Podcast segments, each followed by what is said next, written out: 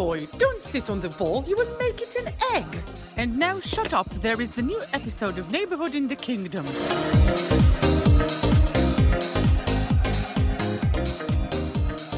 ברוכים הבאים לפרק עשרים ושש של שכונה בממלכה, פודקאסט הפריימר ליג של ישראל, בלי פרשנים, בלי כתבים, וגם בלי איזה משקיע חיצוני שבא לשים לנו כסף ולהפוך אותנו לאיזה משהו שאנחנו לא.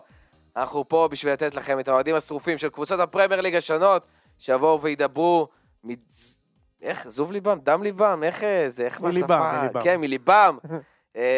שיבואו לשפוך את הכל, מה הם מרגישים, מה הם לא, את מי הם שונאים, את מי הם אוהבים, ותכף גם יש פה מישהו שידבר על איך זה להיות באצטדיון פרמייר ליג בלונדון, שזה גם חוויה תמיד שכיף לשמוע אותה למי שלא היה או היה ואוהב. מסכמים את מחזור חמש עשרה של הפרמייר ליג, למרות שאף אחד לא שיחק חמש עשרה משחקים, אבל זה מה שקורה בעונה מטורפת שכזאת. המונדיאל ממש דופק לנו בדלת, עוד שנייה מגיע.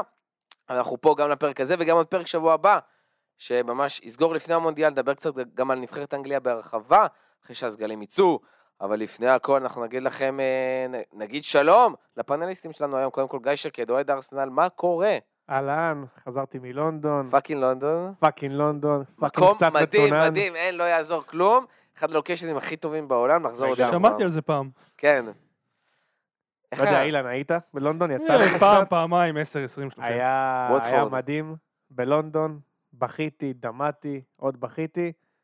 זה, כי זה, זה, זה פשוט קרה באותה דקה ששמעת שסאקה לא הולך לפתוח כנראה, ואז בסוף פתח. ואז בסוף פתח, האמת, לא היה אכפת לי מהרכבים, אבל נרחיב על זה. נרחיב על זה בהמשך. אילן, מה קורה?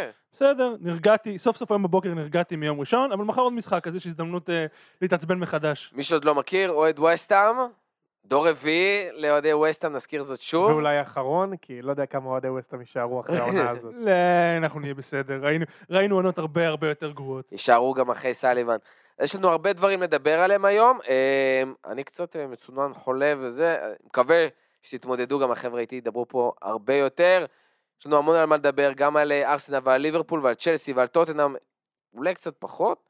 ווסט-האם, לסטר, אה, וולפס, סאות'המפטון, אחת, אחת עם מאמן חדש, אחת לקראת מאמן חדש כנראה, אה, לא כנראה, בטוח, אה, ועוד כמה דברים מעניינים, אבל לפני זה לא נשכח, קודם כל, אנחנו, מי שעוד לא עושה סאבסקרייב, ובאפליקציה זה הזמן לעשות, לעקוב אחרינו, כך אנחנו לא, לא תצטרכו לראות פוסטים, לא פוסטים, עולה פרק, אתם מקבלים פוש לאפליקציה, מי שעדיין אה, לא עשה לנו חמישה כוכבים, או אה, ביקורת כזה, זה הזמן, זה ממש ממש יעזור לנו, אה, ובכלל, אה, ככה אמרו לי להזכיר לכם, פודקאסט חדש, פודקאסט מוזיקה, בשם אלבומים במרפסת, שמסקר כל פעם אלבום אחר, מתקופה אחרת, אה, מבית הכפית, ובאמת באמת אנחנו ממליצים לכם, מי שאוהב מוזיקה, שאוהב היסטוריה של מוזיקה, זה הפודקאסט בשבילכם. בואו נתחיל. גיא, נתחיל איתך, כמו שאמרנו, חוויה מטורפת בלונדון. ראית את המשחק מול פורסט, עוד לפני המשחק מול צ'לסי. נתחיל קצת מהחוויות בפורסט, איך זה לראות את ארסנל בעונה כזאת, בלייב, עוד בתצוגה כזאת. כן, קודם כל, זה היה המשחק הראשון שלי. בגיל עשרים וחמש, החיים הובילו אותי לכך שלא הגעתי למשחק, של קבוצה שאני אוהד מגיל שבע. ואתה יודע, הגעתי לאצטדיון, והאמירויות הוא יותר חם השנה מהרגיל, והגעתי לאצטדיון... בצדק הגיוני סך הכל. מי יודע שכמה ניצחונות מהירים את הקהל. ואתה יודע, חברה שלי זיו, היא תמיד אומרת לי שעה לפני, נו, הרכבים, כי אני תמיד מציק לה, אופה, תראי, ז'קה פותח, זה פותח, וזה לא מעניין אותה. ואתה יודע, אחד וחמישה, והיא אומרת לי, נו, הרכבים, מה? כי היא איתי במשחק. אמרה לה, לא אכפת לי. לא, לא מעניין אותי מי פותח היום. לא מעניין אותי כמה יוצא. החוויה הזאת של להיות שם, ולראות את הדבר שאתה רואה אותו מהטלוויזיה, ואתה מתרגש איתו, ועצוב איתו, ושמח איתו, אני בטוח שאילן ואריאל, אתם יודעים, הייתם במשחקים, זה חוויה שאני לא יודע לתאר אותה. כי אני אומר לך, עליתי למגרש, ליציע, והתחלתי לדמוע קצת. היו עושים לך את הסרטונים האלה, שעושים לילדים בני חמש, שעולים במדרגות, זה היה בדיוק ככה. ופתאום המגרש, אתה יודע, הוא נחשף בפניך כזה. זו הייתה חוויה מטורפת. ארסנל לא ניצחו חמש אפס ממאי אלפיים שמונה עשרה. אשכרה. אז אפשר להגיד שנפלתי על יום טוב, נראינו מעולה, מול פורסט, לא דיברתם על זה בפרק שבוע שעבר, פחות רלוונטי, אבל נעבור למשחק מול צ'לסי, כן? יאללה. זה נראה לי קצת משהו יותר רלוונטי לנו. פאקינג דרבי. אני, אני, אני רואה את המשחק מול צ'לסי כמשחק הכי חשוב של הסיבוב הזה. כי... סיבוב הזה אתה מדבר כאילו עד מחזור שמונה עשרה, עד המונדיאל, אני מקשיב את זה, עד סיטי. כי בעצם ליברפול לא נראה טוב מתחילת העונה, גם צ'לסי, אבל ליברפול זה היה יותר קיצוני, וצ'לסי ניצחנו אחד אפס, לא ספגנו בברידג' בחוץ, המשחק היה פשוט, מי שראה, אתה יודע, שאתה רואה בעיניים, זה שונה מלשמוע שנגמר אחד אפס, זה היה פשוט דומיננטיות מוחלטת, זה היה שליטה בכל פרמטר של המשחק, זה הרגיש שארסנל מכתיבה פה מה קורה, אני חייב להמשיך לדבר על וויליאם סליבה, אני חושב שאנחנו רואים כרגע את הבלם הכי טוב בעולם, לפחות בפורמה הכי טובה בעולם, הוא כל כך טוב שהוא עושה לך גם את הנבדל, גם את הטריק נבדל, וגם לכל מקרה רץ אחריך, משיג אותך, ולוקח את הכדור, ואז הדגל עולה. בן ווייט מדהים, מדהים, מדהים, אם הוא לא בנבחרת, לא יודע מי בנבחרת, כל הקבוצה נראית טוב, עדיין מקום ראשון, אני, מה שאני לוקח מהמשחק הזה בעיקר זה צ'לסי. זה התצוגה באמת לא טובה של צ'לסי, עזוב את כל הצחוקים או במיינג וזה שזה היה מאוד מצחיק, מה nothing personal, נהניתי מזה מאוד. אבל בסדר, זה, אתה יודע, ברמת הרגג, אנחנו גם חשבנו, לא באמת, עלנו ציפיות לאובמיאנג בצ'לסי, אתה כבר יודע מה עבר, וראית ב... לא, למה, דווקא רון ודן אמרו שאובמיאנג ייתן את הגולים כשצריך, הוא תמיד פותח טוב. אני אומר בינינו, אני ואתה, עלנו מאוד ברור, הנה גם אילן עושה לי פה פרצופים, כאילו היה ברור שלא יצא מזה איזשהו משהו מדהים, גם היה ברור שלצ'לסי חסר פינישר, אבל לא הפינישר הזה, לא פינישר שכאילו הכל מסביבו סבבה, והוא רק צריך לשים את הכדור, כאילו צריך מישהו שיוביל שם, ובצ'לסי ממש מורגש, גם עם אברץ, וגם עם כל שאר החבר'ה שם, וסטרלינג בכלל, שגם, חושך, חושך יש כאלה לגמרי. שראו את זה יותר מגיע, יש כאלה שפחות, ואתה פשוט מרגיש שאין אף אחד שמוביל לך את ההתקפה, אין סחרון אמיתי, אין מישהו שאפשר להסתמך עליו, אפרופו, לעומת ארסנל שאתה מרגיש, שאתה יכול להסתמך שם באמת, על כל השחקנים. בדיוק, אתה מרגיש שאתה רואה קבוצה, מול אה, אינדיבידואלים, שזה משהו שמצ'לסי של טוחל, לא בהכרח ראינו. ואתה כן. רואה, אני לא אומר שזה באשמת פוטר, כי זה משהו שהוא מאוד חדש. אני חושב שפוטר, חוץ מהמאמנים החדשים שאנחנו נגיע אליהם, פוטר זה מאמן שהכי צריך את הפגרה הזאת. אתם יכולים לסמן כן. וי בקרטיסיית בינגו שלכם, אמרתי את זה, פוטר מאמן של שיטה ומערכת. חד משמעית. והוא ברור. צריך זמן לעבוד עם השחקנים שלו. ברייטון הייתה מכונה מושלמת שעבדה בקצב, ב... לפי כל uh, פיפס ופיפ שפוטר uh, uh, כיוון אותה, אותו דבר היה בסוונזי שהוא היה בצ'מפיונשיפ. הוא צריך זמן להטמיע מערכת ולהטמיע שיטה. אבל אני לא בטוח אם כל הכוכבים שיש שם וכל הסופרסטארים שיש שם יבואו ויקשיבו למאמן האנגלי שמתנהל די באפוריות, שאין לו איזשהו רקורד מרשים, ברייטון סוונזי אוסטרסן, זה הקריירה שלו בגדול. אני לא חושב שאתה יודע, יש שם שחקנים, אוקיי, סבבה, נכון, אתה יודע, יש את האובמיאנג ויש את הסטרלינג וכאלה, אבל לא חושב שמה שמסתכלים על פוטר אומרים, אה, זה מאמן, לא, זה לא איזה עכשיו אחד עם תארים. אני לא מסכים לך. אבל בצ'לסי, אבל זה מועדון שמחליף מאמנים כל הזמן. נכון, התחלף בעלים, צריך, למרות שאני ממש לא רוצה, לתת לדוד דוד הזדמנות, להוכיח שהוא מסוגל לעשות פרויקט ארוך טווח, בינתיים הוא מראה שהוא לא. כן, על סמך מה שאנחנו רואים עד היום. אז אם הוא יראה, אז צריך לראות כאילו שזה הולך להמשיך להתקדם. כי אם זה אברמוביץ', כבר מתחילים לדבר על פוטר שהולך הביתה, כן? זה לא היה מנותק מהמציאות. למרות שגם, בוא, זה עוד יחסית מוקדם, כאילו, זה לא לרמות האלה. נכון, אף אחד לא שפט אותו על התקופה הזו, אף אחד גם לא ישפוט אותו לדעתי על השנה הזאת, אם טוד בולי חכם. יכול להיות, מה, יש מאמן יותר גדול ממנו שאמר, אני צריך ארבעה, חמישה, לפחות, חלונות של העברה, לפני שאני יכול להגיד שזו הקבוצה שלי, זה קונטה. אבל תרבותית צ'לסי זה לא שם. נכון, אבל תרבותית צ'לסי החליפה בעלים. אני חושב שהתקווה של אוהד צ'לסי, שעכשיו בולי אומר לעצמו, יש לי מאמן טוב, אני יודע שהוא טוב, אני נותן לו עכשיו שנתיים, לא משנה איפה מסיימים הטבלה, עזוב ירידת ליגה. בסדר, לא צריך להקטין. לא משנה איפה מסיימים הטבלה, גם אם אין אירופה, מה שקרה לארסנל לפני שנתיים, אני הולך איתו. ו...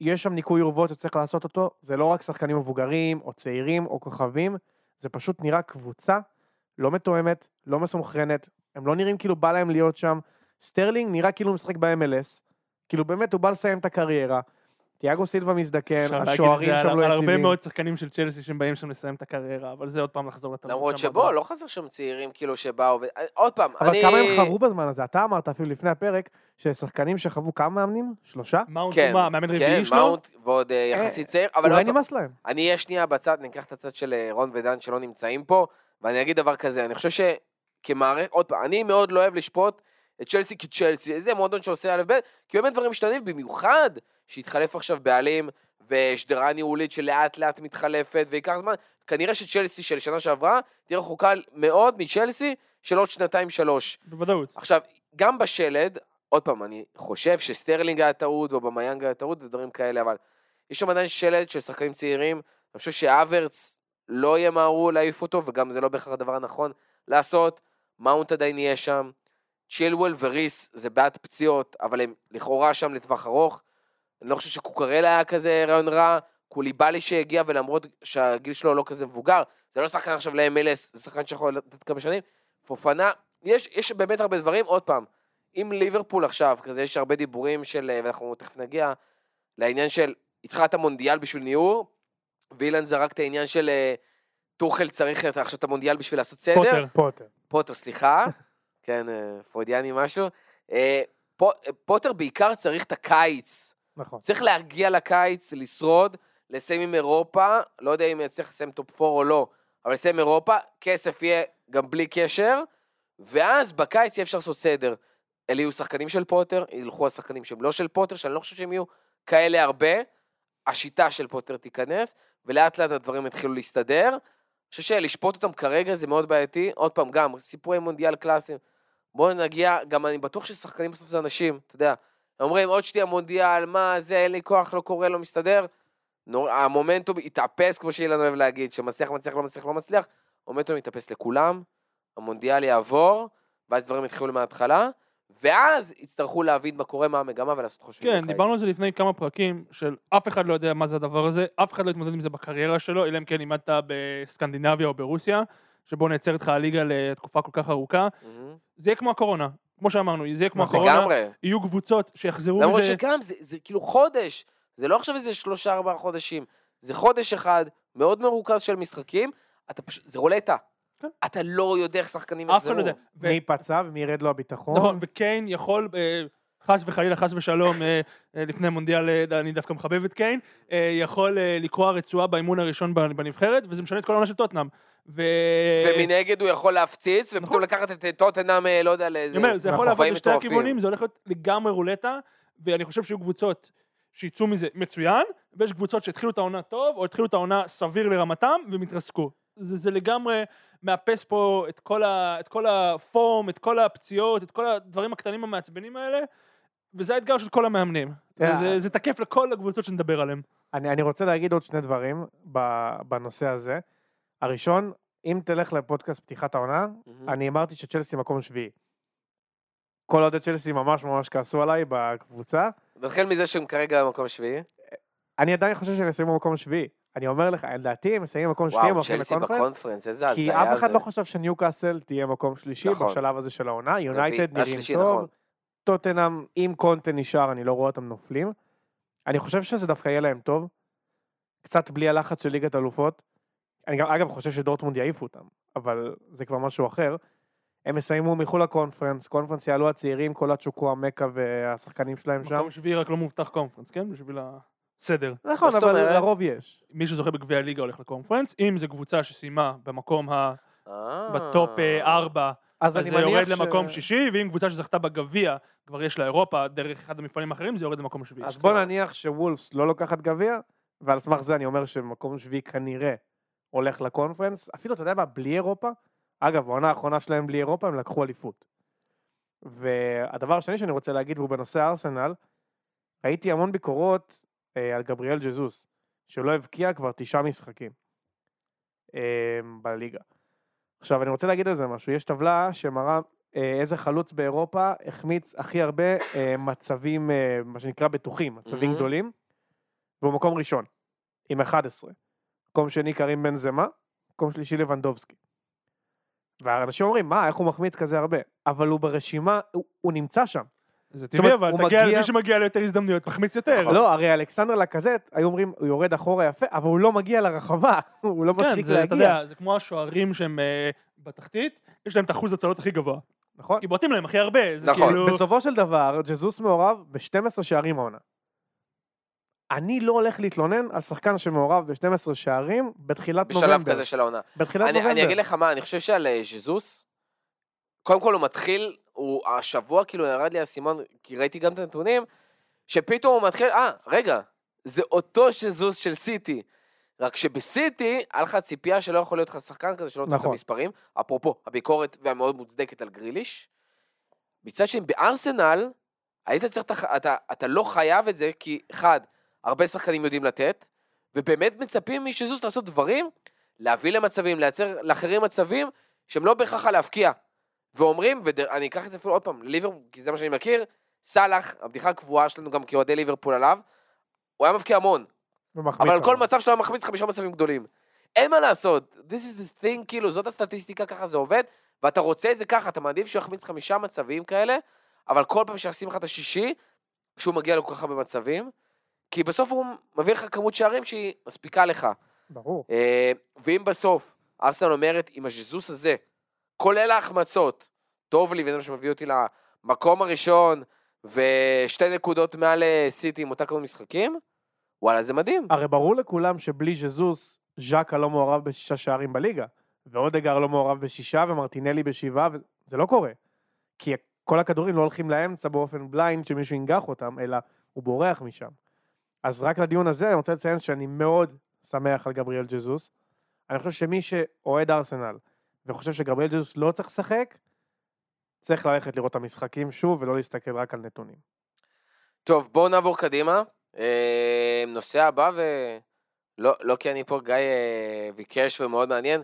ליברפול, ניצחו במחזור האחרון את טוטנהאם, שקודם כל חייב לציין שאני כאילו ממש לא הייתי בתחושות שאנחנו הולכים לנצח כזה ברור, והיה לנו כזה, אני וסגי כאילו מי מנחס יותר, למרות שזה, אצלי זה ממש לא היה במקום הזה. אי אפשר לנחס יותר מסגי, זה חבל על המעמד של כולנו. אבל זה היה מאוד מוזר, אני חייב לציין, והנה גם ראיתם את המשחק, בסוף זה היה, כאילו ליברפול הגיעו למחצית ראשונה, והיו הרבה יותר טובים, והיו כאילו עם כושר מטורף, ואז מחצית שנייה זה פשוט התהפך.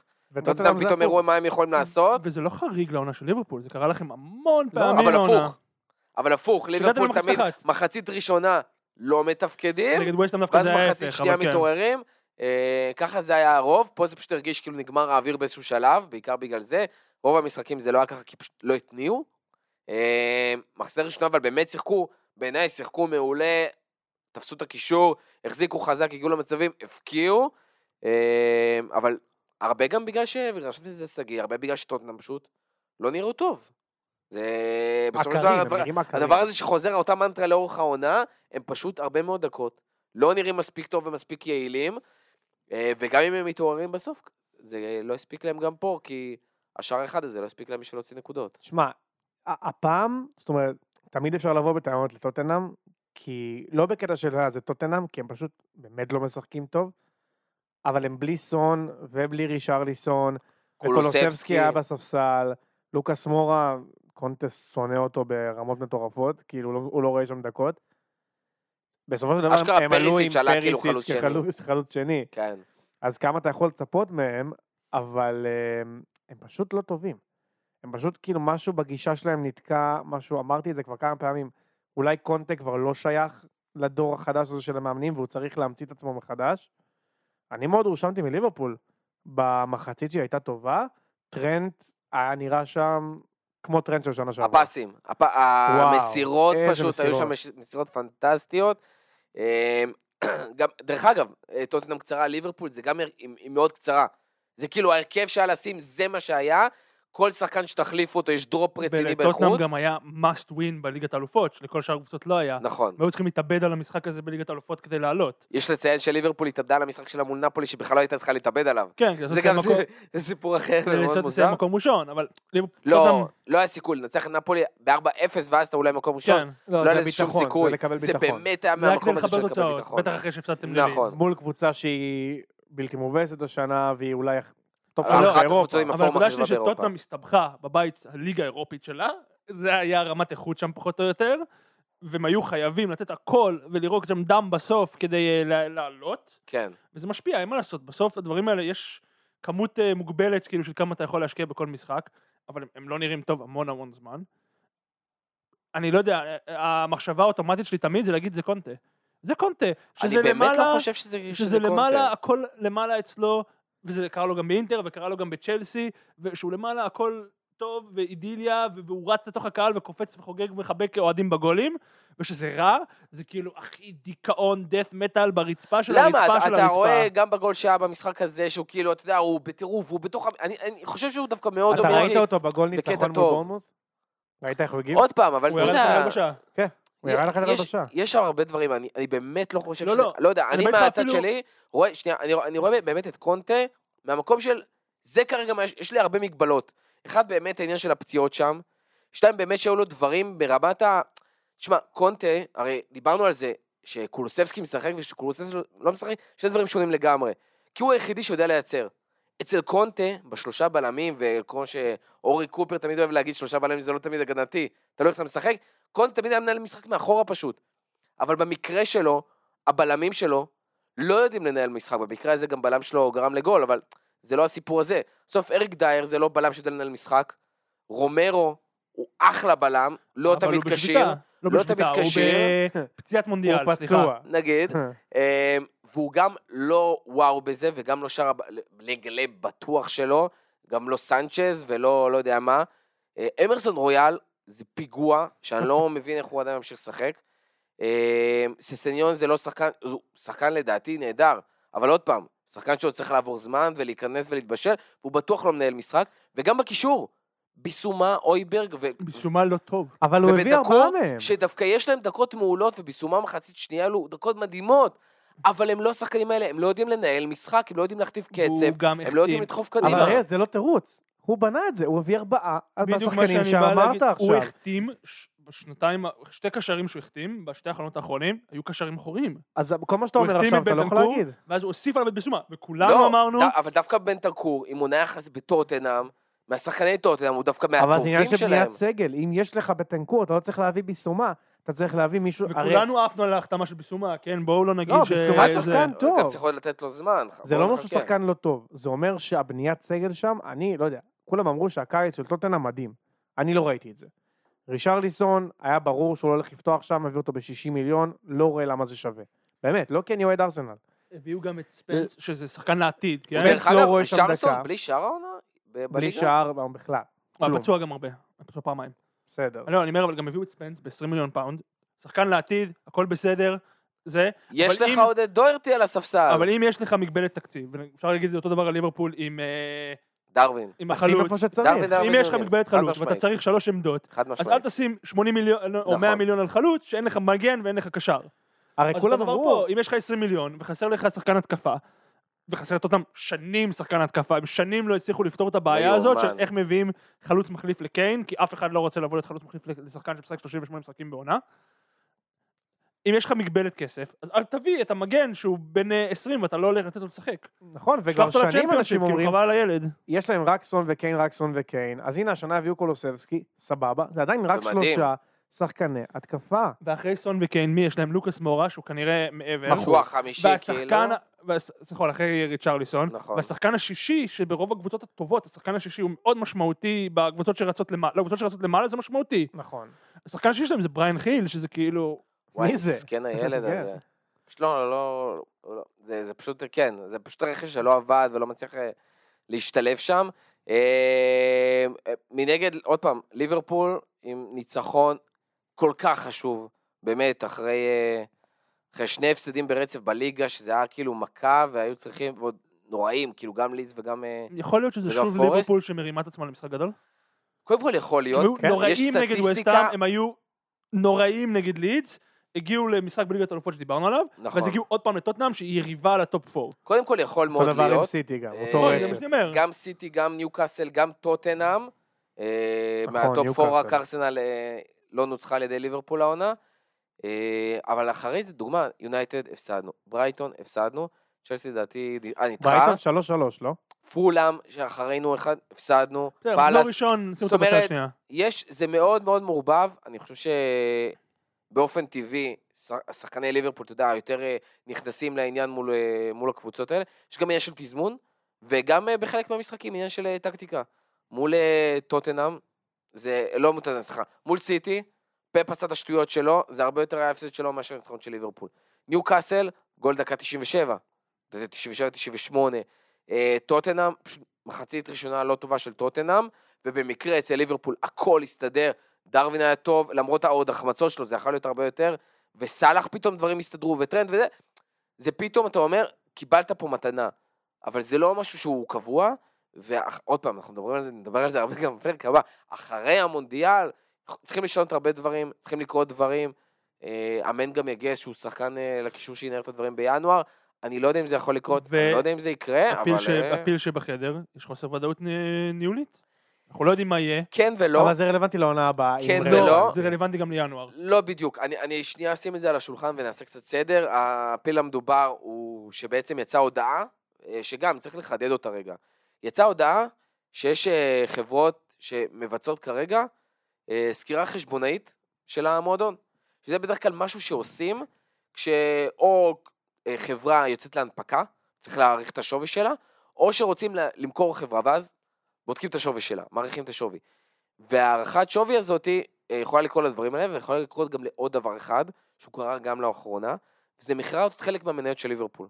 ואז מעריכים את השווי של כל החברה, ואז אומרים, אוקיי, כמה שוות המניות האלה.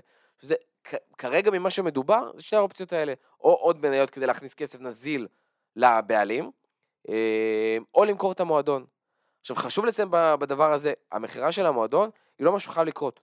היא לא משהו שחייב לקרות באופן מיידי, הם לא מחפשים באופן דחוף, הם לא חייבים את הכסף. קודם כל, צריך להגיד שהצעות לקניית מועדונים זה דבר על בסיס שבועי, כן? אנשים שולחים מיילים, גם אנשים כמוני וכמוך יכולים לשלוח מייל לקבוצה ולהגיד להם, אני איש עסקים מישראל, אני רוצה לקנות. וליברפול מקבלת גם הצעות מגופים גדולים ברמת ה...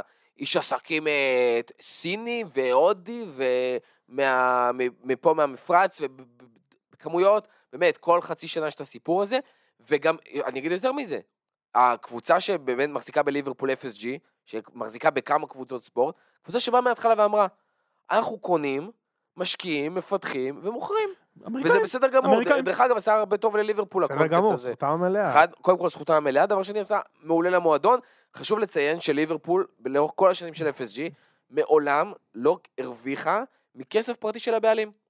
לא היה פה כסף אברמוביץ' מהרגע הראשון, זה תמיד כסף של הקבוצה, גם הפיתוח של האצטדיון, זה מהכסף של, מהלוואות שהמועדון כמועדון לוקח, אין איזה חובות עתק של המועדון, זה ממש לא קרוב לזה, זה קבוצה שכמעט כל שנה גם יוצאת ברווחים, שזה אחד הדברים שהגבילו אותה ברכש לאורך השנים מצד אחד, מצד שני מאוד בריאה, והיום כל בעלים שיקבל מקבל אותה בלי חובות, ובניהול מאוד מאוד בריא, לא צריך לעשות בלגנים, ואם הוא יביא רכש, זה כאילו ממש פתאום, וואו בקטע טוב, כי זה בוסט מטורף, זה כבר, יש לך איזושהי עוגה מדהימה, מוסיפים לך פה איזה קצבת מטורפת וטוטים ובלגנים. אתה חושב אבל שאני לא יודע, אני באמת לא יודע, כן. יש קשר בין המומנטום והשנה לבין המחירה הזאת? לא, אני חושב שהקשר הישיר המאוד אה, אפור, ואילן מאוד יאהב את זה, זה עניין דווקא של הסופרליג.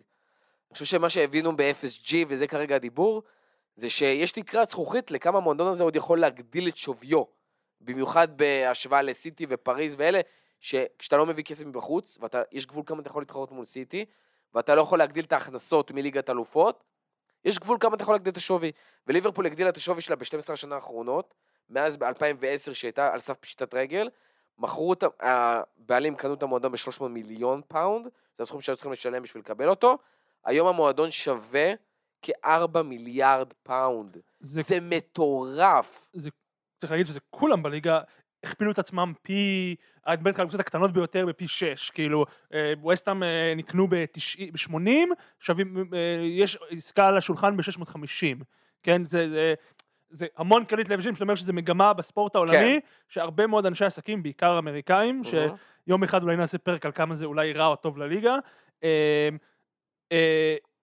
רואים את הפרמייר ליג כאופציה אמיתית להשקעה, לעומת ספורט אמריקאי שהוא מאוד מאוד סגור ועולה הרבה יותר כסף, אבל זה כבר לפתוח דיון אחר.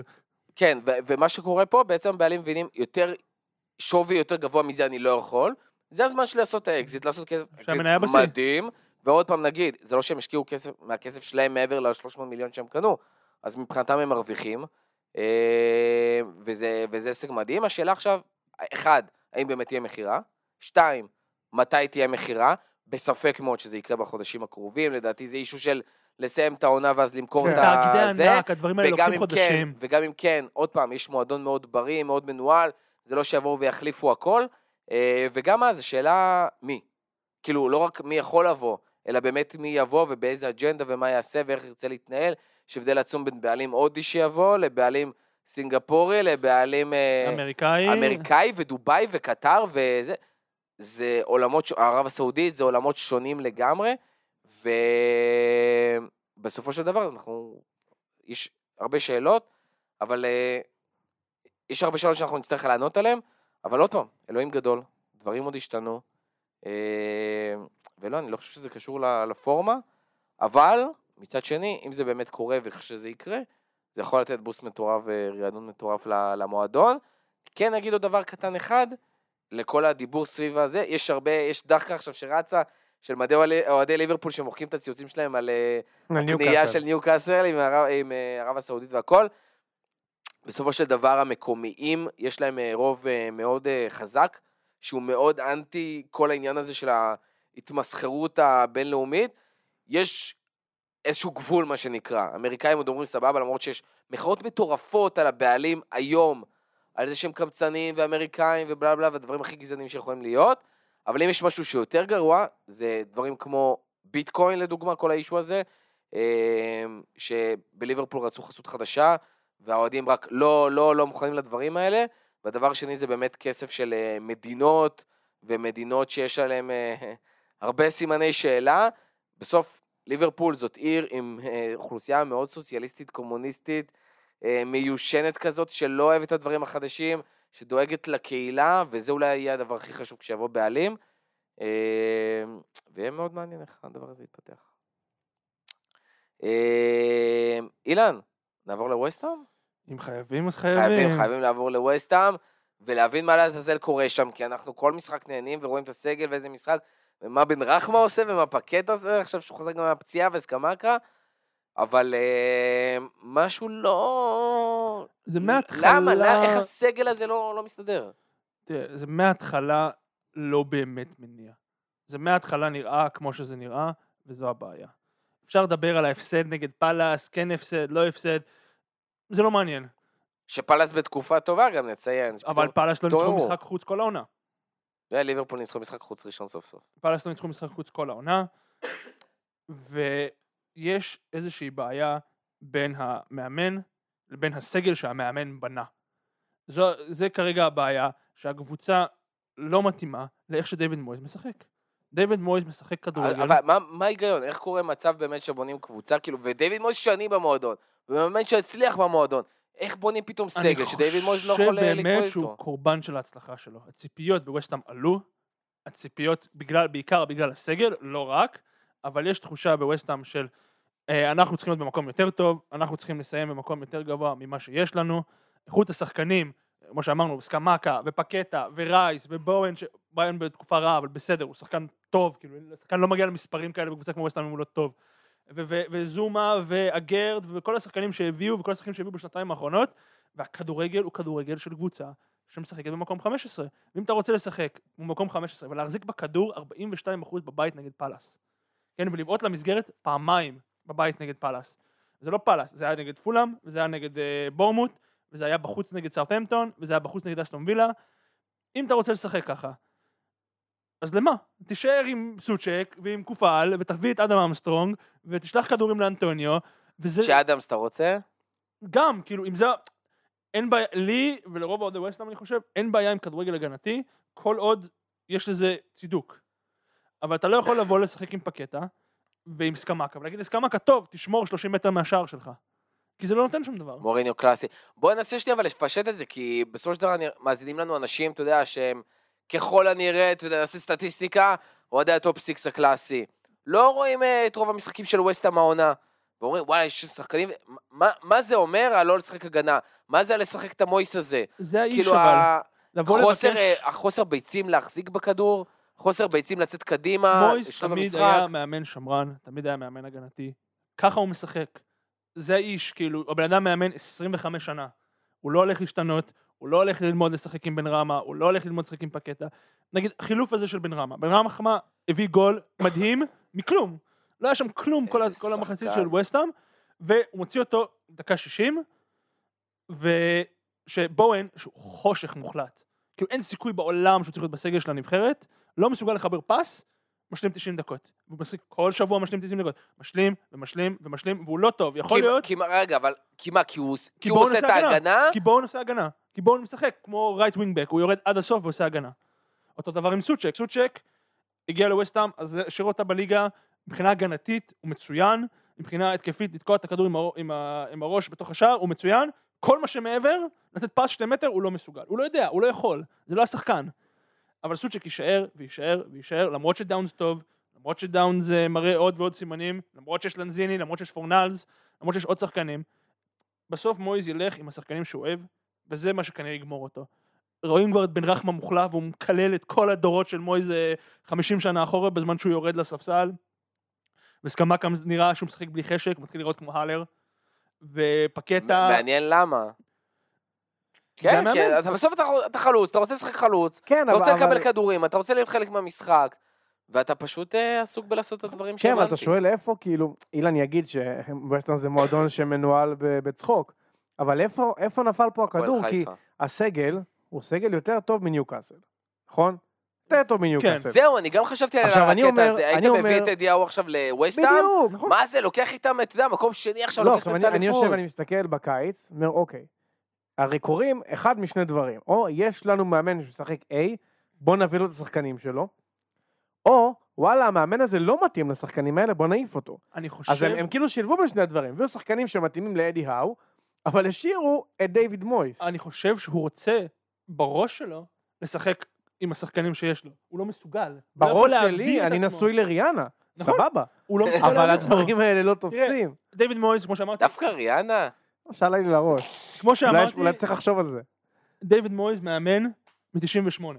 האיש לא הולך להשתנות עכשיו. הוא היה מאוד מוצלח באברטון, אבל מה שקרה באברטון, הוא התחיל ממש טוב, והם טיפסו, והוא טיפסו כל שנה, כל שנה, כל שנה, הגיעו לאיזשהו פיק של מקום רביעי, מקום חמישי, ומאז הכדורגל הלך והידרדר, ונשאר הגנתי, ונשאר מפוחד. מה שקרה לו בווסטהאם, שהוא הצליח בטירוף בעונה השנייה שלו, אף אחד לא האמין שווסטהאם יכולה לסיים מקום שישי, עם הסגל העלוב הזה שהיה לה. הוא טוב, נציין. בשנה שעברה, אמרתי בכל פרק שהייתי פה, ניסים, ניסים, ניסים, ניסים, נגמרו הניסים, אין מה לעשות. אז מה קורה עכשיו? כי אמרת לי לפני הפרק, בניטז או דייץ' אבל זה לא מתאים לסגל. ווסטהאם נמצאת בתקופת מעבר. יש... בעלים שמיועד, שאמור להיכנס, אם הוא רוצה, בשנה הבאה, להשתלט על המועדון.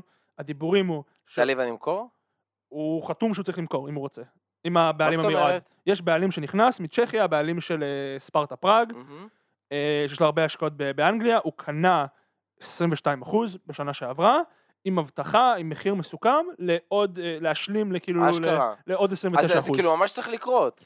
אם הוא מסכים, אם הבעלים הזה, דניאל קוטרינסקי קוראים לו, קודם כל זה ווסטהאם, הכל יכול להשתבש, יכול להיות מחר שהייתי פה ליעצור אותו, הוא צריך מחר, הוא מאוד נקי דרך אגב, הוא כזה איש עסקים כזה של פעם, חברות אנרגיה וסופרים ודברים כאלה, הוא לא איזשהו שייך או איזה משהו. היה חכם לפתוח את הביזנס שלו בטיימינג הנכון. כן, אז אם הוא רוצה, הוא יכול להשלים את העסקה, הדיבור הוא שהוא והאנשים שלו, הוא הביא את המנכ"ל שלו, שהוא מכיר מאיזה בנק השקעות אמריקאי, הוא הביא אותו להיות בדירקטוריון, כדי להתחיל להבין מה קורה שם, והרעיון הוא שהוא, הוא דחף להרבה מהרכש, והוא הביא את הכסף בשביל הרבה מהרכש, כאילו בהרבה מהרכש. אז זה כאילו, אתה רוצה להגיד לי שעכשיו נגד השחקנים שהגיעו, זה שחקנים של הבעלים שעוד לא נכנס למועדון? לא שחקנים שבהכרח הבעלים בחר, בחר את השחקנים, דיוויד מויס... שם את הכסף. כן, נתן את האשראי שיהיה כסף. אתה רוצה להגיד לי שדיוויד מויס בחר את סקמאקה ואת פקטה? כן. זה השחקנים של דיוויד מויס? כי הוא אומר בראש שלו הוא משחק התקפי. בראש שלו הוא רוצה לשחק התקפי. בראש שלו הוא פאפ. בשביל להסביר את ה... וואו, כאילו איזה דיסוננס מטורף. דונס. נתון שרץ בזה של ווסטהאם מאז ינואר. אז אנחנו מדברים על שלושים ושתיים מחזורים בליגה, רק בליגה. שש עשרה הפסדים, עשר ניצחונות, שש תיקו, שלושים ושש נקודות מ-תשעים ושש. זה פורמה של קבוצה שעולת ליגה. וואו, וואו. כן, זו, זו, זו, זו, אז אירופה, ליגה אירופית היה מדהים, לא הייתי מחליף שום רגע בעונה, ב... ועדיין מסוגלים, אתה יודע, לקבל אירופה עונה הבאה דרך המפעל. לגמרי, זה, זה לגמרי שם. על הנייר, אתם פייבוריטים בקונפרנס. אנחנו בוויאריאל, כן.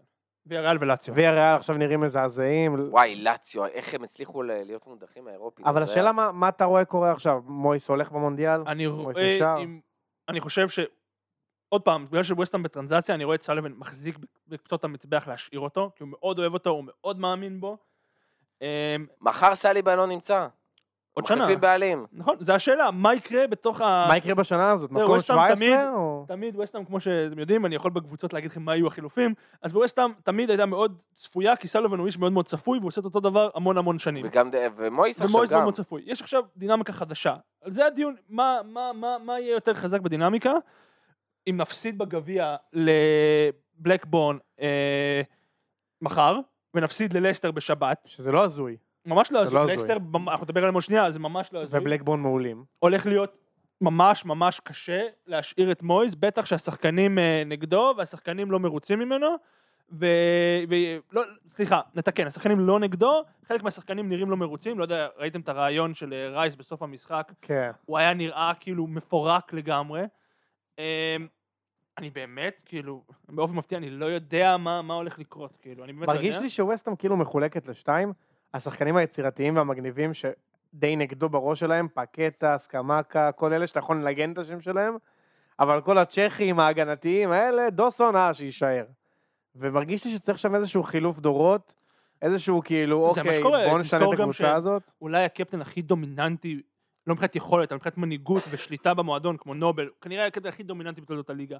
הוא החזיק את המועדון הזה, נכון. מבחינה משמעתית, התנהגותית, שרת בחדר הלבשה, והוא לא נמצא, הוא, הוא עובר לבורדרום בעוד כמה חודשים. שזה גם שאלה מה נובל יעשה, כאילו.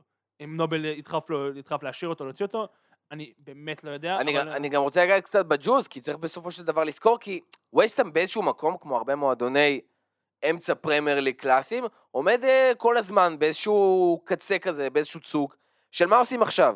כי יש שחקנים כמו בואוין, כמו רייס, שאומרים לעצמם, בואו, אני יכול להתקדם.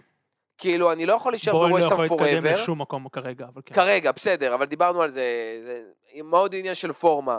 אבל לדוגמה בקיץ, הערך אפשר למכור אותו ב-שבעים מיליון, אה, קונה. זה תמיד הבעיה של, תמיד הייתה הבעיה של ווסטהאם, שהם לא ידעו למכור שחקנים בסי. אני לא חושב שהיו צריכים למכור. לא, אבל לא רק בסי, אבל לדוגמה דקלן רייס. ברור לך שהוא לא בסי. אבל יש לו כאילו ביקוש מטורף. נכון. ובסופו של דבר, כל הזמן משחקת את המשחק הזה, תמשיכות חבל, ורייס מגיע לאיזשהו שלב, שאתה יודע, בסופו של דבר הוא יגיע למקום. הוא לא יכול תמיד להישאר במצב של, כן, כן, ברור, ווסטהאם וזה, לא יודעים, ברור שהם יגידו את זה. ברור, אבל בסוף השחקן רוצה להתקדם, אין מה לעשות. ואם כל שנה יגידו עליו, כן, כן, מה, מאה וחמישים והוא ילך, ולא אף אחד לשים את ה-מאה וחמישים האלה, זה לא שפתאום רייס יגיד, אה, טוב, אני נשאר והכל סבבה. זאת אומרת, הביאבוע הזה די ממשיך, וזה יכול להיות אצלו ויכול להיות אצל בורן, אבל עוד שנה, זה יכול להיות גם נכון אצל סקמקה, ואצל פקטה, שמשחקים טוב, ומסרסים אותם, זה... ואומרים, וואלה, אני יכול להיות רמה אחת מעל, ותראו הדיון, מה קורה. זה הדיון. האם עושים מה שעשו עם אנדרסון ועם הלר, שזרקו חמישים שישים מיליון יורו לפח, כי דיוויד מויז לא רצה אותם, ולא יודע איך להשתמש בהם, עושים את זה עוד פעם עם שחקנים שהוא בחר, כן, עם סקמקה ופגטה, וחוזרים ל... לא, זה אותו דבר. וחוזרים ל... בוא נשחק הגנתי, בוא נהיה בונקריסטים, בוא, בוא, שזה בסדר, אין לי בעיה עם זה, אבל לא בשביל זה וזה את השחקנים האלה, אני לא יודע, אני באמת כאילו קשה לי לדעת לאן זה הולך, האינסטינקט שלי אומר שהוא יישאר, אני גם רוצה שהוא יצליח, אני לא רוצה שהוא ילך, אני פשוט לא חושב שהוא מסוגל לשנות, זו הבעיה. איך אמרנו קודם, ונראה לי לא אמרנו את זה מול המיקרופון, אם תיתן לדוב גיטרה, הוא פשוט לא יודע מה לעשות עם זה. זה, זה כרגע המצב שמויס פשוט נמצא, ב, נמצא בו. מנגד פלס, כמה מילים על, על זה שהם אשכרה מצליחים להתעורר. וולפריד זאו, טרול הפנטזי הגדול, חוזר להפקיעה. ומייקל אוליסה, דקה תשעים וארבע עם שער ניצחון, כאילו, מאני טיים. תודות לאנטוניו, אבל כן. אבל... מרגיש לי שפלס פשוט תהיו הקבוצה ש... שהם ישחקו מול קבוצות במומנטום רע, הם ינצחו, שהם ישחקו מול קבוצות טובות, הם יפסידו. יישארו כאילו, פלאס פוראבר. זהו, הם, הם, זה קבוצה... אני מניח שהם יסיימו אולי שלוש נקודות מעל שנה שעברה. זה קבוצה עם המון כישרון צעיר. ושחקנים צעירים, טובים משחק אחד, טובים, פחות טובים משחק אחר. זה, זה, זה פלס. נכון. אה, אוליסה וזאש, הוא תמיד, הוא לא צעיר, הוא בן עשרים ותשע, אבל הוא תמיד כזה, התנדנד כזה זאש. צעיר בנפש. הוא גם לא, לא בטוח הוא יישאר, שזה גם שאלה מה יקרה שם אם זה, אם זה יעזוב. כי הוא מסיים חוזה בקיץ, אולי פשוט לדאוג לשחקנים יותר מנוסים, ראינו מה קורה בארסנל, פתאום מגיעים שני שחקנים יותר ניסיון ולקחו משהו, לא אומר איזה, אבל תביאו שחבר בני עשרים וחמש עשרים ושש. אז אם איזה ואוליסה וזה קמים טוב בבוקר, אז פאלאס יהיו בסדר, ואם לא, הם יהיו חרפה, אין פה כאילו, אין פה יותר מדי. גם בקיץ לדעתי הולכים לקחת להם המון שחקנים. כן? אנדרסן... אתה לא חושב שזה שחקנים עוד של עוד שנה כאילו ו... לא, אני חושב שגיי הולכים לחטוף אותו. אנדרסן הולכים לחטוף אותו, איזה, מי, איזה מי מתבשל מאוד מאוד יפה. אנדרסן פותח היום במנצ'סטר יונייטד. בוודאות. מעניין. פותח. מעניין. ורן, ליסנדרו מרטינס ואנדרסן זה אחלה שלישיית הגנה. אוקיי? אני חושב שאיזה... אגב, טוטנהאם הייתה יכולה להעלות את איזה מהספסל מולכם ואולי לעשות משהו. כי זה שחקן שאשכרה יודע מה זה לעבור את החצי. אז יש לשחקנים האלה איפה להיות, הם יהיו בבעיה בקיץ, לדעתי. מעניין, מעניין. עוד כמה נושאים שרצינו לדבר עליהם. אה, לפני שחוברים לנושאים הקטנים של הסוף, כמה דקות יפות שמגיע ללסטר, ואמרנו שנדבר על לסטר, שניצחו את אברטון, ולא רק ניצחו את אברטון, הם ברצף, כאילו, שלא ברור מאיפה הוא הגיע, הם כבר בורחים מהקו האדום לכאורה, שתי נקודות בלבד מעל סאות'המפטון, אבל כבר במקום ה-ארבע עשרה, שלושה ניצחונות מארבעה משחקים אחרונים, וזה פשוט, הם לא סופגים גם. רק אחד אפס מול סיטי, שזה כן, נחשב לא לספוג. נכון, שזה היה כאילו ההפסד שלהם, אבל שתיים אפס על אברטון, שזה חשוב, ניצחון, זה משחק מאוד חשוב, וניצחון חשוב, שתיים אפס על לידס, ארבע אפס על וולפס, נכון, לא קבוצות הכי טובות בעולם, אבל אחד, לידס ונוטינגהאם פורסט, קבוצות שניצחו את ליברפול מצד אחד, ומצד שני, זה בול המשחקים שהם צריכים לנצח כדי לברוח מהתחתית הזאת, לצאת קצת אוויר לנשימה לברנדון רוג'רס שכנראה נלחץ מכל דיבורי הפיתורים סביבו של כל המועדונים וגם שלו, והוא מצליח לצאת ולבסס את עצמו. אני חושב שצריך לתת המון קרדיט, המון, יותר ממה שחושבים לבלם החדש שלהם, כי מהרגע שהוא התחבר שם עם הקבוצה, הם נראים אחרת. הם נראים אחרת, כי אני לא חושב שרוג'רס, רוג'רס לא קם בבוקר עם תיאוריית הגנה חדשה. לא, אבל אני חושב שרוג'רס כן מצא דרך לשנות את הקבוצה, ומגיע לו המון קרדיט על זה, כי אנחנו, והרבה אנשים אחרים... למרות שהשינוי שם לא היה כזה מטורף, זה פלוס מינוס טוב בשחקנים. אבל יכול להיות שזה מנטלי, יכול להיות שזה משהו... כן, כן, כן. ועדיין הקרדיט לרוג'רס, כי אנחנו הרגנו אותו, והיה ברור לכולם שזה dead man walking, וזה עניין של מתי ולא... כולנו אמרנו שהוא יהיה הראשון. והוא שרד את כל הפיתורים. והוא הצליח לצאת מבור שהרבה מאמנים יותר טובים ממנו, לא הצליחו לצאת, וזה גם נוגע את התדמית שלו בתור מאמן לא כל כך אהוב וקצת קשקשן, כי משהו שם השתנה, אם זה לא מקצועית אז זה מנטלית, ומגיע לו בקרדיט על זה. איך הם תמיד מביאים את הבלם הזה, שנראה מוזר, אבל נותן להם עונה טובה. זה כישרון, הם כאילו הולכים לליגה הצרפתית, מחפשים את הבלם עם השיער ארוך, קצת מוזר. איך סויון שהוא נראה בשלוש שנים. זה נכון, זה נכון. משהו נוסף שפספסנו. מדיסון. קודם כל מדיסון, נכון, נכון, תכף נגיע לזה. חד וחלק, אני חושב שכבר אין משהו יותר כאילו ברור מאליו, ויותר עם דעה מוצקה, של כל אחד, מכל הפאנליסטים שהיו פה לאורך כל הדרך מתחת הפודקאסט, מדיסון חייב להיות בסגל של האנגליה המונדיאל. חייב, איזה אס הוא לעלות מהספסל. הקשר ההתקפי הכי חם בפער. גם עובדתית, מעורב באחר בשערים אלפיים עשרים ושתיים. חם יותר מפודן, שכמעט לא משחק בליגה. מאונט שלא נראה כזה טוב, גריליש בטוח. בואי, שעל הפנים. נותן פייט לסאקה שישחק בצד ימין ולא בעמדה של מדיסון, אבל זה פשוט כאילו, זה שחקן, לא בכלל לפתוח איתו, הוא לא באיזה כימיה נהדרת עם כל השחקנים בנבחרת אנגליה ששיחקו כבר ביחד. הוא חייב להיות שם, זה השחקן שאנגליה צריכה מהספסל בכל משחק. לגמרי, זה, זה לא שחקן לפתוח איתו, כי טקטית הוא טיפה בעייתי, והוא באמת לא רגיל לנבחרת, אבל לעלות שחקן כזה, דקה שבעים, שאתה צריך את הבלגן, שהשחקנים עייפים כבר, השחקנים היריבים, אני, אני לא חושב שהוא יזומן אגב, אני לא חושב שזה יקרה, ובאסה, כי סאוטגייט, סאוטגייט ילך, אם אנחנו כבר מגיעים לנושא הזה, סאוטגייט ילך עם השחקנים שהוא מכיר. אם הארי מגווייר... שחקני היורו האחרון שהובילו אותו לגמר. אם פיקה היה בנבחרת אנגליה, הוא היה מזומן למרות הפרישה. כי הוא פשוט הולך, הארי מגווייר זה הארי מגווייר, לא משנה איזה עונה עוברת עליו, הוא לא פותח ביונייטד בשום מצב, אוקיי? יכול להיות שהוא יפתח מול ברצלונה, אולי הוא יביא אותו להיות חלוץ. יכול להיות. ואריק דייר הולך לשחק, ואריק דייר לא צריך לשחק, בן וואי צריך לשחק, וכולם יודעים את זה, ונראה שסאוטגייט פשוט ימשיך בשלו, ואנחנו נראה, בעתי, את האנגליה מודחת די מוקדם. לא יודעים די מוקדם, אבל לא הייתי מופתע אם הם עושים רבע גמר או שמינית גמר. תראו, אני בתור אנגלי בעצמי ואוהד מבחינת אנגליה, אני מאוד אוהב, אני מאוד מחבב את סאוטגייט, לא בהכרח מבחינה מקצועית, הוא לקח נבחרת סנועה. כאילו, אנשים בארץ לא יודעים כמה שנאו את נבחרת אנגליה תחת הודג'סון ותחת אלרדייס.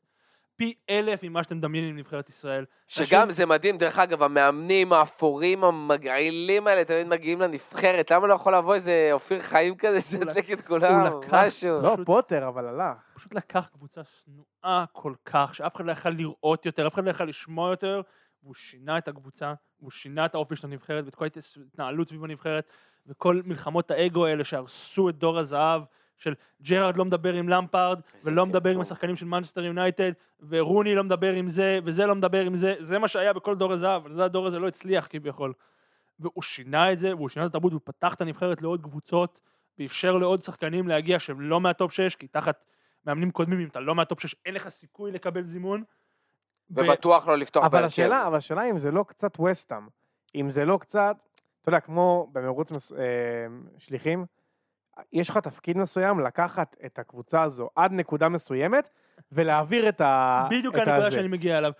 באנלוגיה לכדורגל ישראלי, היה בלבול שקם את המועדון, עכשיו צריך לבוא באחר. כן. בדיוק. זה אותו דבר בווסטהאם, דרך אגב. אבל זה גם באיחוד, דרך אגב, זה ממש באיחוד, כי אחרי היורו האחרון, היה ברור שהוא הוציא שם, תקשיב, הוא הוציא שם, מה זה מים מהסלע? זה כאילו היה שם סגל מדהים.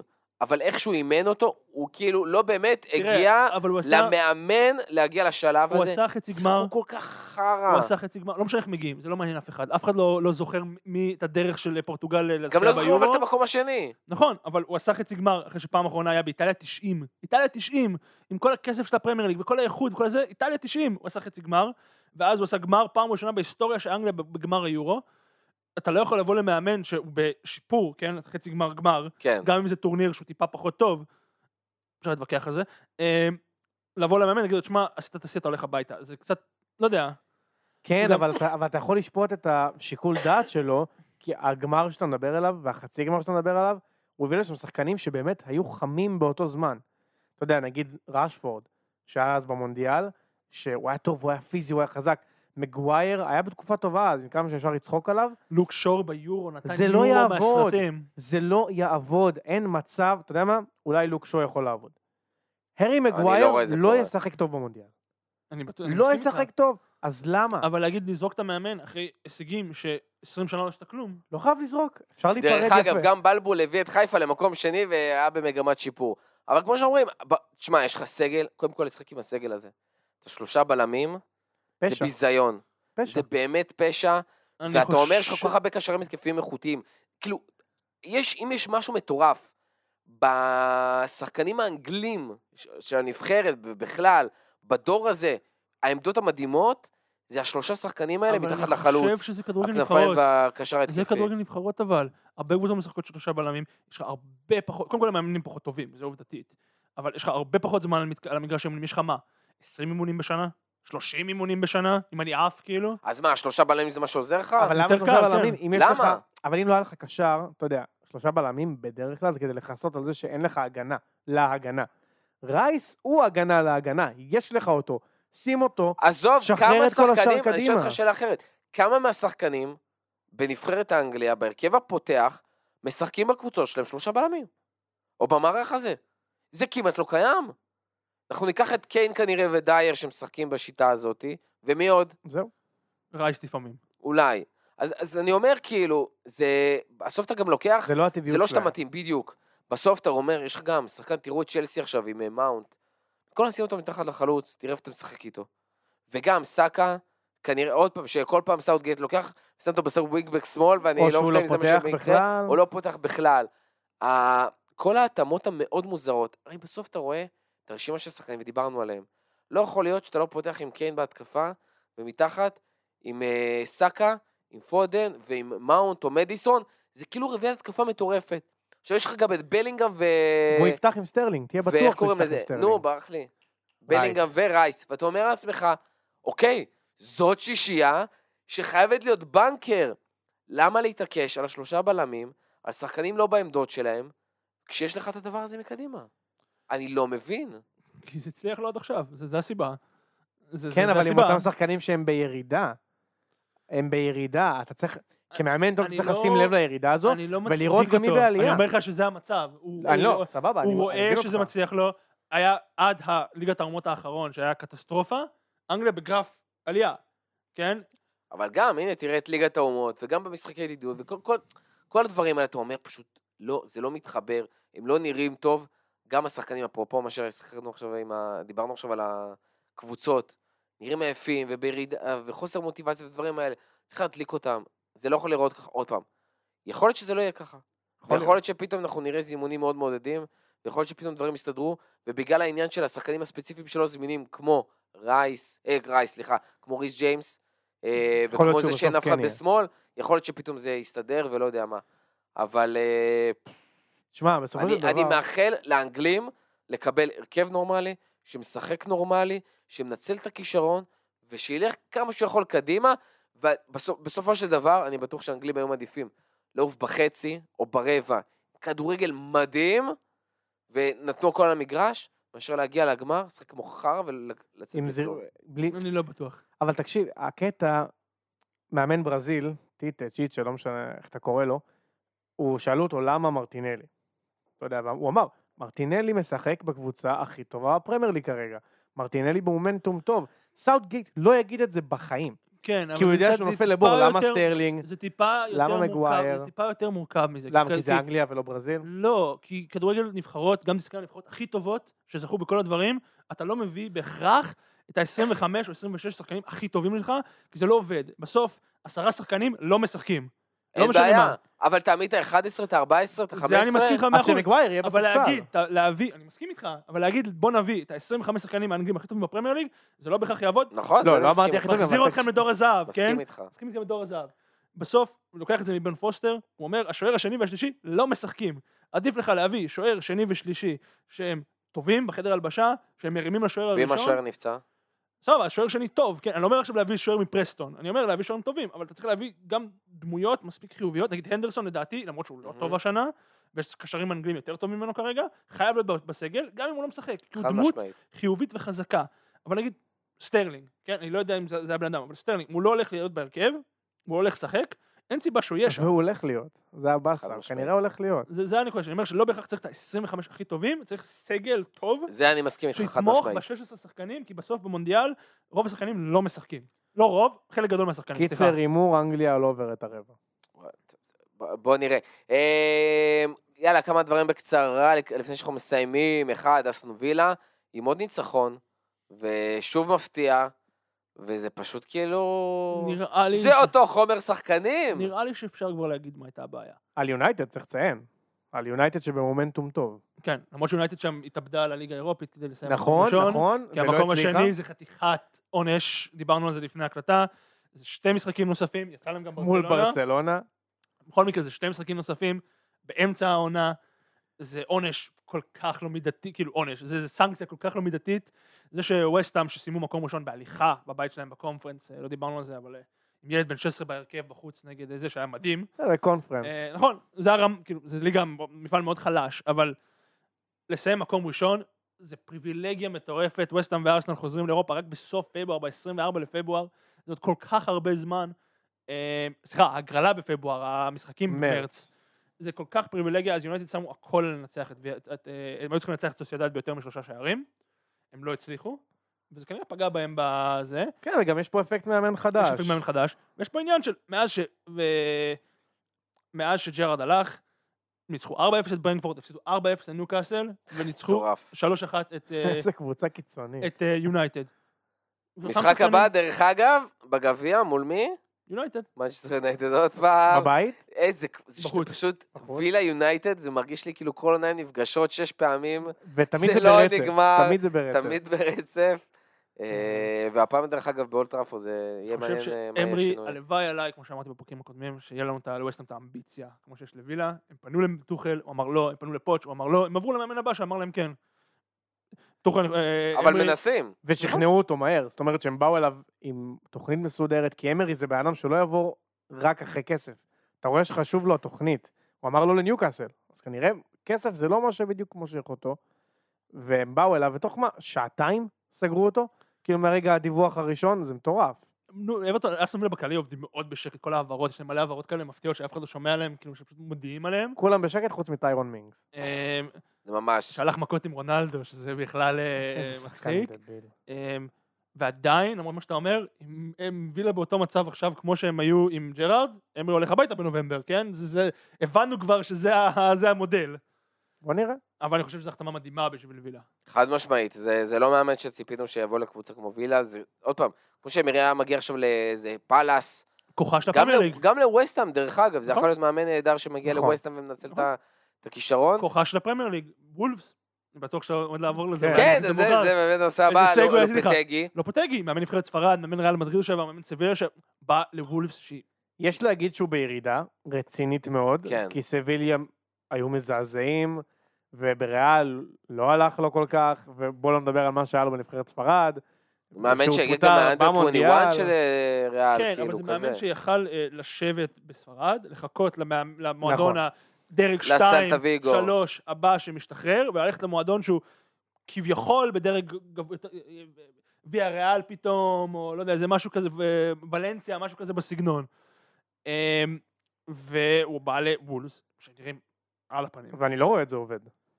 אני חושב שוולפס עבודים בכל מקרה. נכון? כאילו הם, הם בדוק יורדים כזה? התחושה שאני מקבל מוולפס, ויסלחו לי עוד וולפס, זה של, אין להם, מה, מה, מה, מה זה וולפס?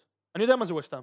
נכון. השחקנים האנגלים, והמסורת, ואני יודע מה זה ליברפול, ואני יודע מה זה ארסנל, ואני יודע מה זה סיטי, ואני יודע מה זה בורמוט, ואני יודע מה זה כל הקבוצות האלה.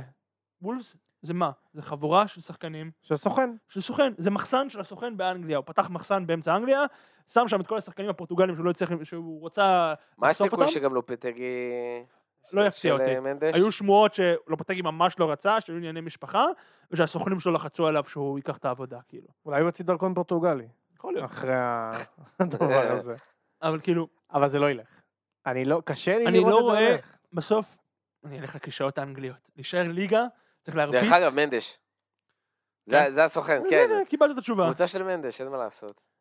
להישאר ליגה בפרמייר ליג, צריך להרביץ, וצריך לרצות, וצריך להילחם, וצריך כל הכישאות האלה שאנחנו מכירים על מלחמה ורבק. כן, זה מה שצריך בשביל להישאר ליגה. והחבורת השחקנים האלה, שגם את הטיפה זהות שהייתה להם עם קודי, ועם דוקטי, וקצת, אתה יודע, שחקנים טיפה אנגלים שמכירים, שמכירים את ההיסטוריה, שמכירים את המועדון, שמכירים את זה, גרמים כבר לא שם. נכון. אז מה, מה מחזיק את המועדון הזה בליגה? אז חבורת שחרי חרב. בעיקרון, רובן נבס. זהו. סבבה, רובן נבס שם המון שנים, אבל זה חבורת שחרי חרב, שהם לא יהיו בוולפס, הם יהיו במועדון הבא. אני לא רואה פה את ה... מה, אגב, אתה, מה, מה מחזיק אותם? יכול להיות שזה יתהפך כמו עם אברטון, אבל אני נכון. לא רואה, אני פשוט לא רואה את זה. אגב, אריאל, כן. רובן נבס לליברפול. נבש. נבש. בינואר? וואו. אני חייב לציין שחשבתי על זה, ראיתי בדיוק את המשחק, ואני חושב שפרק קודם ששאלו אותי פה על העברות וזה, אז אמרתי שצריך שחקן אחד שייכנס להרכב במקום מנדרסון, ושחקן אחד ש... או שני שחקנים שיחליפו את פאביניו וטיאגו כמחליף. רובן נבש יכול להיות נהדר כמחליף לטיאגו של צריך לנוח פה, צריך לנוח שם, צריך לקבל את הדקות, כל הדברים האלה. שחקן שיודע לנהל את המשחק, שמכיר את הפרמייר, גם יכול להדיח אותו מהעמדה שלו בכיף. חד משמעית, סופרמן זה קטע שזה, נבי שהיה עוד מועמד לליברפול, עוד בימי פורטו, כאילו שהיה בן שמונה עשרה, היה כבר קפטן. הוא בוולפס המון זמן, הוא מימי הצ'מפיונשיפ שם. כן, כן, כן, הוא כבר שש שנים. הוא כבר איזה חמש, שש שנים בוולפס. כן, הוא בן עשרים וארבע, הוא כאילו משהו כזה... כן, עוד פעם, הוא היה קפטן בפורטו בגיל שמונה עשרה. זה גם אחלה שלב לעשות את המקפצה הזאת, זה אחלה שחקן סגל להחזיק אותו, זה גם שחקן שבדרך כלל נשאר כשיר כאילו, זה לא... שחקן פציע, מאוד לא מתאים לליברפול להביא כזה. מאוד מעניין, אבל נעבור לעוד קבוצה, אם דיברנו על פרטקי, כבר סגר בוולפס, מאמן חדש לוולפס, סאות'המפטון פיטרה את האזנוטל, ובעצם יש כרגע עוד כל מיני דיונים, אבל עידן האזנוטל בסאות'המפטון נגמר, עידן התקרה הנמוכה של סאות'המפטון ממשיך לנוע קדימה, וכנראה לא ישתנה, או לנוע אחורה, כן, כלפי הצ'מפיונשיפ, פשוט מועדון שאם ממשיך להישען על מושאלים צעירים, שחקנים צעירים שלא מושאלים, ושחקנים שלא באמת ברמת פרמייר ליג, כמעט בלי שחקנים סיון גבוה, והשחקנים נוסעים שלהם זה ווקר פיטרס. ומייטלן ניילס. ומייטלן ניילס. וורד פראו שהוא אחלה. כן, אבל זה כאילו, זה, זה הטופ שלך. וזה לא יכול להיות טופ של קבוצה שרוצה להישאר בפרמייר ליג ולהתבסס באמצע לפחות. אני חושב שצריך לחלק את הפיתורים לזה לשתיים. אחד, זה העונה. עזבו הרבה שחקנים, השחקנים הכי טובים שלהם עזבו, גם השנה וגם השנה שעברה. מה הביאו במקום? שלושה, ארבעה, חמישה שחקנים צעירים. מסיטי. והאיש שהביא אותם בקיץ, כי הוא התחיל לעבוד בקיץ, כבר בצ'לסי. כן, המנהל המקצועי, שהוא היה מנהל האקדמיה בסיטי, נכון. בא, הביא ארבעה, חמישה שחקנים מסיטי, ועבר לצ'לסי. צ'לסי הביא אותו. אז כן. אז, אז מצד אחד, מה אתם רוצים מהמאמן? כאילו, אתם רוצה ששחקנים צעירים, עם שתי חלוצים שדיברנו למלא, שהם אנמים בטירוף, כאילו, ומה המאמן יכול לעשות? גם מצד שני, זה באוויר כבר המון המון שנים. סאות'המפטון קבוצה נאיבית, הם לאט לאט יורדים במדרג הזה, שסטוק עשו, ווולפס עשו, ווילה, הם מסתובבים סביב הירידה, ומתישהו זה יתפוס אותם, יכול להיות שזה השנה. ואזן הוטל פשוט לא פרקטי מספיק לקרבות תחתית. זה אחלה שאתה רוצה לשחק התקפי, זה אחלה שאתה רוצה לתקוף ולשטוף ולשחק ולחץ גבוה, אין לך את הכלים לזה, אתה לא יכול לעשות את זה. אתה פשוט לא יכול. הם הגיעו למצב, הם מאוד רוצים את האוזן הוטל, אבל הוא פשוט... כרגע במצב הנורא שהם הגיעו אליו, הוא לא הבן אדם אנחנו להוביל את הספינה, אבל השאלה גם, עכשיו גם נראה, יש דיבור על מאמן צ'מפיונשיפ, נייתן ג'ונס מלוטון. הם מכינים את עצמם לצ'מפיונשיפ. או שמכינים את עצמם לצ'מפיונשיפ, או שזה מאמן שאולי באמת יכול להשאיר אותם משהו נגד הירידה. מאמן שמגיע לו הזדמנות בלוטון מ-אלפיים ושש עשרה אני חושב. אשכרה. היה לו איזו הפסקה באמצע של חצי שנה שהולך לסטוק ונכשל כמו כל המאמנים. סטוק נכשלים כבר. נכשלים כבר המון שנים ברצף בצ'מפיונשיפ. בסדר, קשה לשחק בלילה קר בסטוק. לגמרי. והם משחקים שם, אתה יודע, כל לילה. למרות שזה אחת הקבוצות העשירות באנגליה. אז הוא התחיל בלוטון, בתחתית של ליג שתיים. לוטון כבר היו בליגה, בעונה הזאת שהם שיחקו מול ארסנל בשמינית, הם היו בליגה החמישית, בליגה החצי מקצוענית. טורף. עלו ליגה, בעונה שהם שיחקו מול ארסנל, סיימו, הוא לא היה שם, הוא הגיע בשם, היו בתחתית של ליג שתיים. עלו לאט לאט, בנה מועדון, שנה אחרי שנה אחרי שנה אחרי שנה. שנה שעברה הם סיימו בדיוק מחוץ לפלייאוף, אני חושב. בתקציב, הם הוציאו בשנים האלה אחד נקודה חמש מיליון פאונד על רכש. הם לא קונים שחקנים, הם מביאים שחקנים חופשיים, מכל מיני אקדמיות ומכל מיני מקומות. הוא בנה... איזה מניבול בהגזמה, כאילו. מועדון. עם את השבורים של השבורים, או, אותך אני אעשה שחקן. הוא בנה מועדון. מגיע לו, זה אחד המאמנים האלה... אז דווקא לא מגיע לו, בא לי, אני עצוב לי בשבילו שהוא הולך לסאות'המפטון. כן, אבל... להבדיל מכל המאמנים המרגשים האלה, אני עושה מרכאות של הצניחו אותם מיד לשאר התפקידים, זה מאמן, נכון. הוא היה שחקן גדול, הוא היה שחקן ליגות נמוכות. הרוויח את זה. התחיל ב- למטה, התחיל כמאמן נוער, עבר להיות קרטקר בברייטון איזה כמה שבועות, שפיתרו את, אה, פיתרו את אחד המאמנים, ומאז הוא מתחיל בליגה נמוכות, הוא מטפס לאט, לאט, לאט, לאט עם המועדון שלו, מגיע להזדמנות, הוא עוד לא סגר, היו כל מיני חושים, הוא כן יאמן היום בלילה, לא יאמן היום בלילה ב- ב- בליג, ליגה, אני חושב, בלוטון. כן, בלוטון. נראה שזה הולך לכיוון סגירה, דווקא זה יכול להיות הבן אדם שיכול לעבוד עם השחקנים האלה, וגם אם ירדו ליגה, לרדת ליגה זה אסון, זה לא סוף העולם, אם נכון. אתה חוזר אחרי שנה. אם אתה לא חוזר אחרי שנה, הלך, הלך. אתה בבעיה. בעיה קשה. אבל הקטע, הקטע עם סאות'המפטון, למה אמרתי שעצוב לי עליו? כי כמו שאתה משחק פיפה במנג'ר, ואתה הולך לסימיולייט, ואתה פשוט מעביר את החודשים, מרגיש לי שהם שם.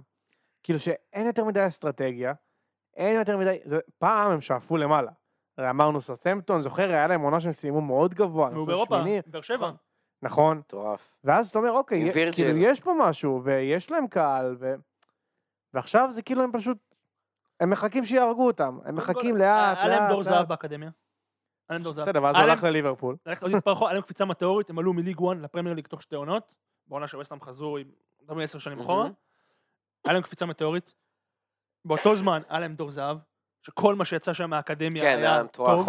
ולא רק אקדמיה, השחקנים שהביאו, מאנה שהביאו אותו מזלצבורג, ואז כאילו הגיע ללכת לברפול. וכל מחירה הכניסה להם המון כסף. וונדייק מסלטיק. נכון. ובאמת, כל שחקן... לוברן שהגיע מקרואטיה. כן, כל שחקן שנגעו בו, היה ריקי למברט עם עונה של איזה חמישה עשר גולים בפרמייר ליג, שהוא היה שנתיים לפני זה שחקן בליגואה. דני אינגס. דני אינגס, כל מה שהם נגעו בזהב, נגמר המגזהב.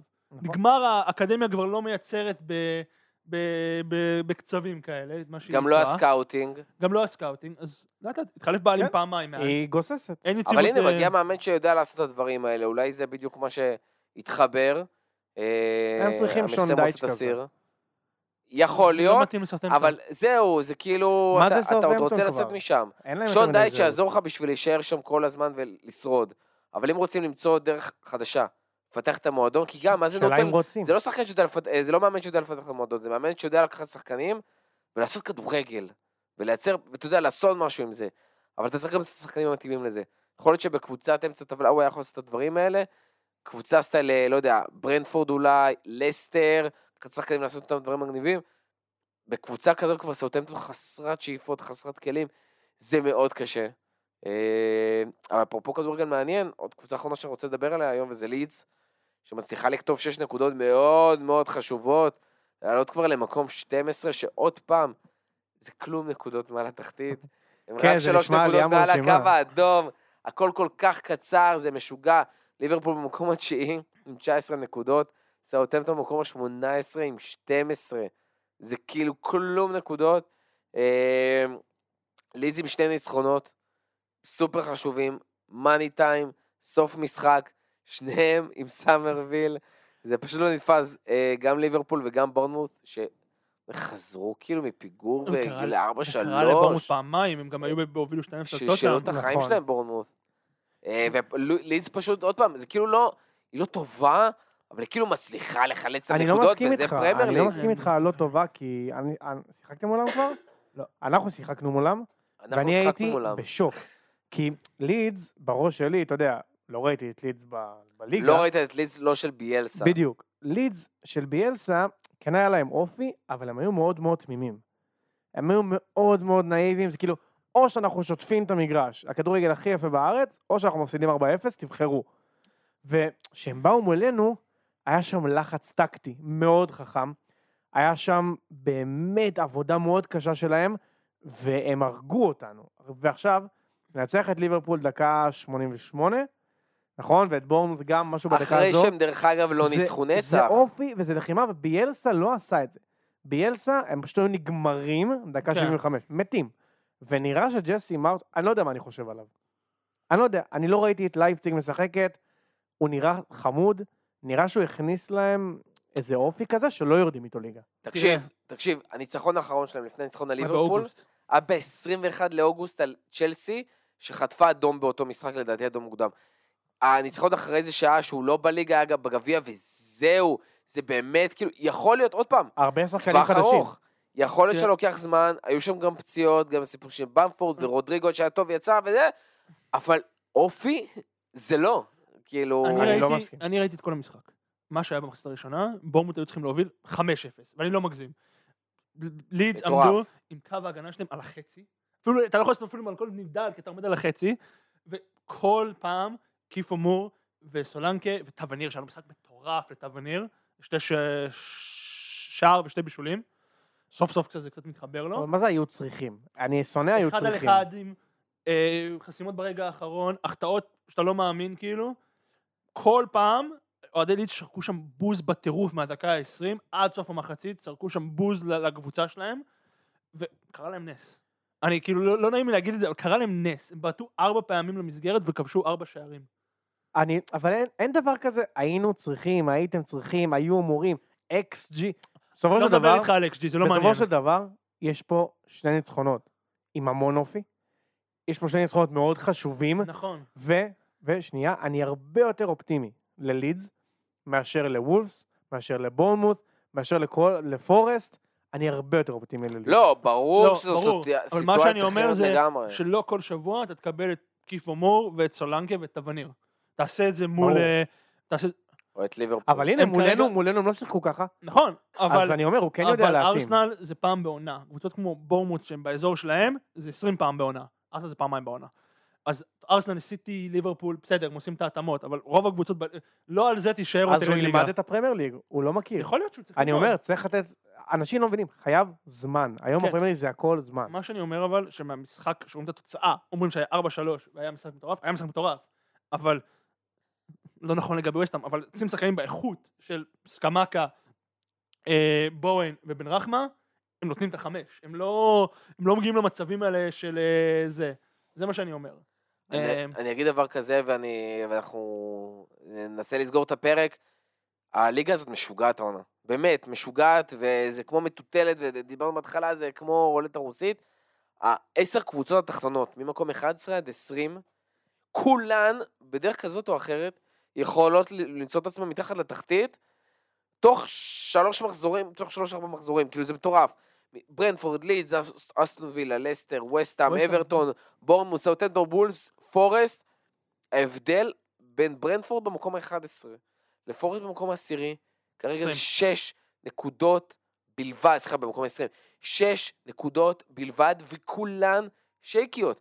גם ברנפורד שבמקום ה-אחד עשר, קבוצת חוץ מהנוראיות בליגה, ואומר את זה אוהד ליברפול, שקבוצתו נצחה בחוץ פעם אחת העונה, וזה היה עכשיו המשחק האחרון, זה פשוט קבוצות שהכל יכול לקרות איתם, גם קריסטל פלאס מעל, ורק אולי באמת העניין של פולאם וליברפול וצ'לסי וברייטון, שהבסיס שלהם מספיק בריא בשביל להחזיק טווח ארוך, כל שאר הקבוצות, לאורך, מתחילת העונה, מטוטלות, מטורפות, אי אפשר לדעת מה קורה שם, בורנות כבר ראינו אותם ברצף מדהים, ואז בום, ארבעה הפסדים ברצף ועוד תיקו לפני זה. זה באמת, הכל שם יכול לקרות. משהו אחרון לסיום? משהו קטן. כן. לינגארד בינואר, דעתי בגלת הסריי. או בארצות הברית. אני לא רואה אותו ממשיך באסון הזה. אומר תודה יום יום. באמת שאני אומר תודה יום יום. שלא אכלתם את הלשן. שלא סגרתם אותו, וואו. פורסט מזעזעים. נראה לי שלו שתי בעיטות לשער כל העונה. יכול להיות שגם זה בטעות. תשמע, גיא ראה אותו במשחק בלייב, הוא אומר שהוא בקושי הולך. תקשיב, הוא אוף דה בול, אתה יודע, לא ברצמה, הוא לא זז בכלל. אני לא רציתי אותו גם בקיץ הקודם. היה ברור שזה הולך לשם, השחקן כל כך מעבר לשחק כדורגל, הוא כבר באושיית אינסטגרם ובסנאפצ'אט. כן, הוא עבר הלאה. שזה דברים מצוינים, שאתה טוב, אבל שאתה גרוע זה פשוט רע. טוב, אז אנחנו נסיים עם זה את הפרק, תודה רבה לכל מי שהייתנו עד הסוף, תודה רבה גיא, תודה רבה אילן.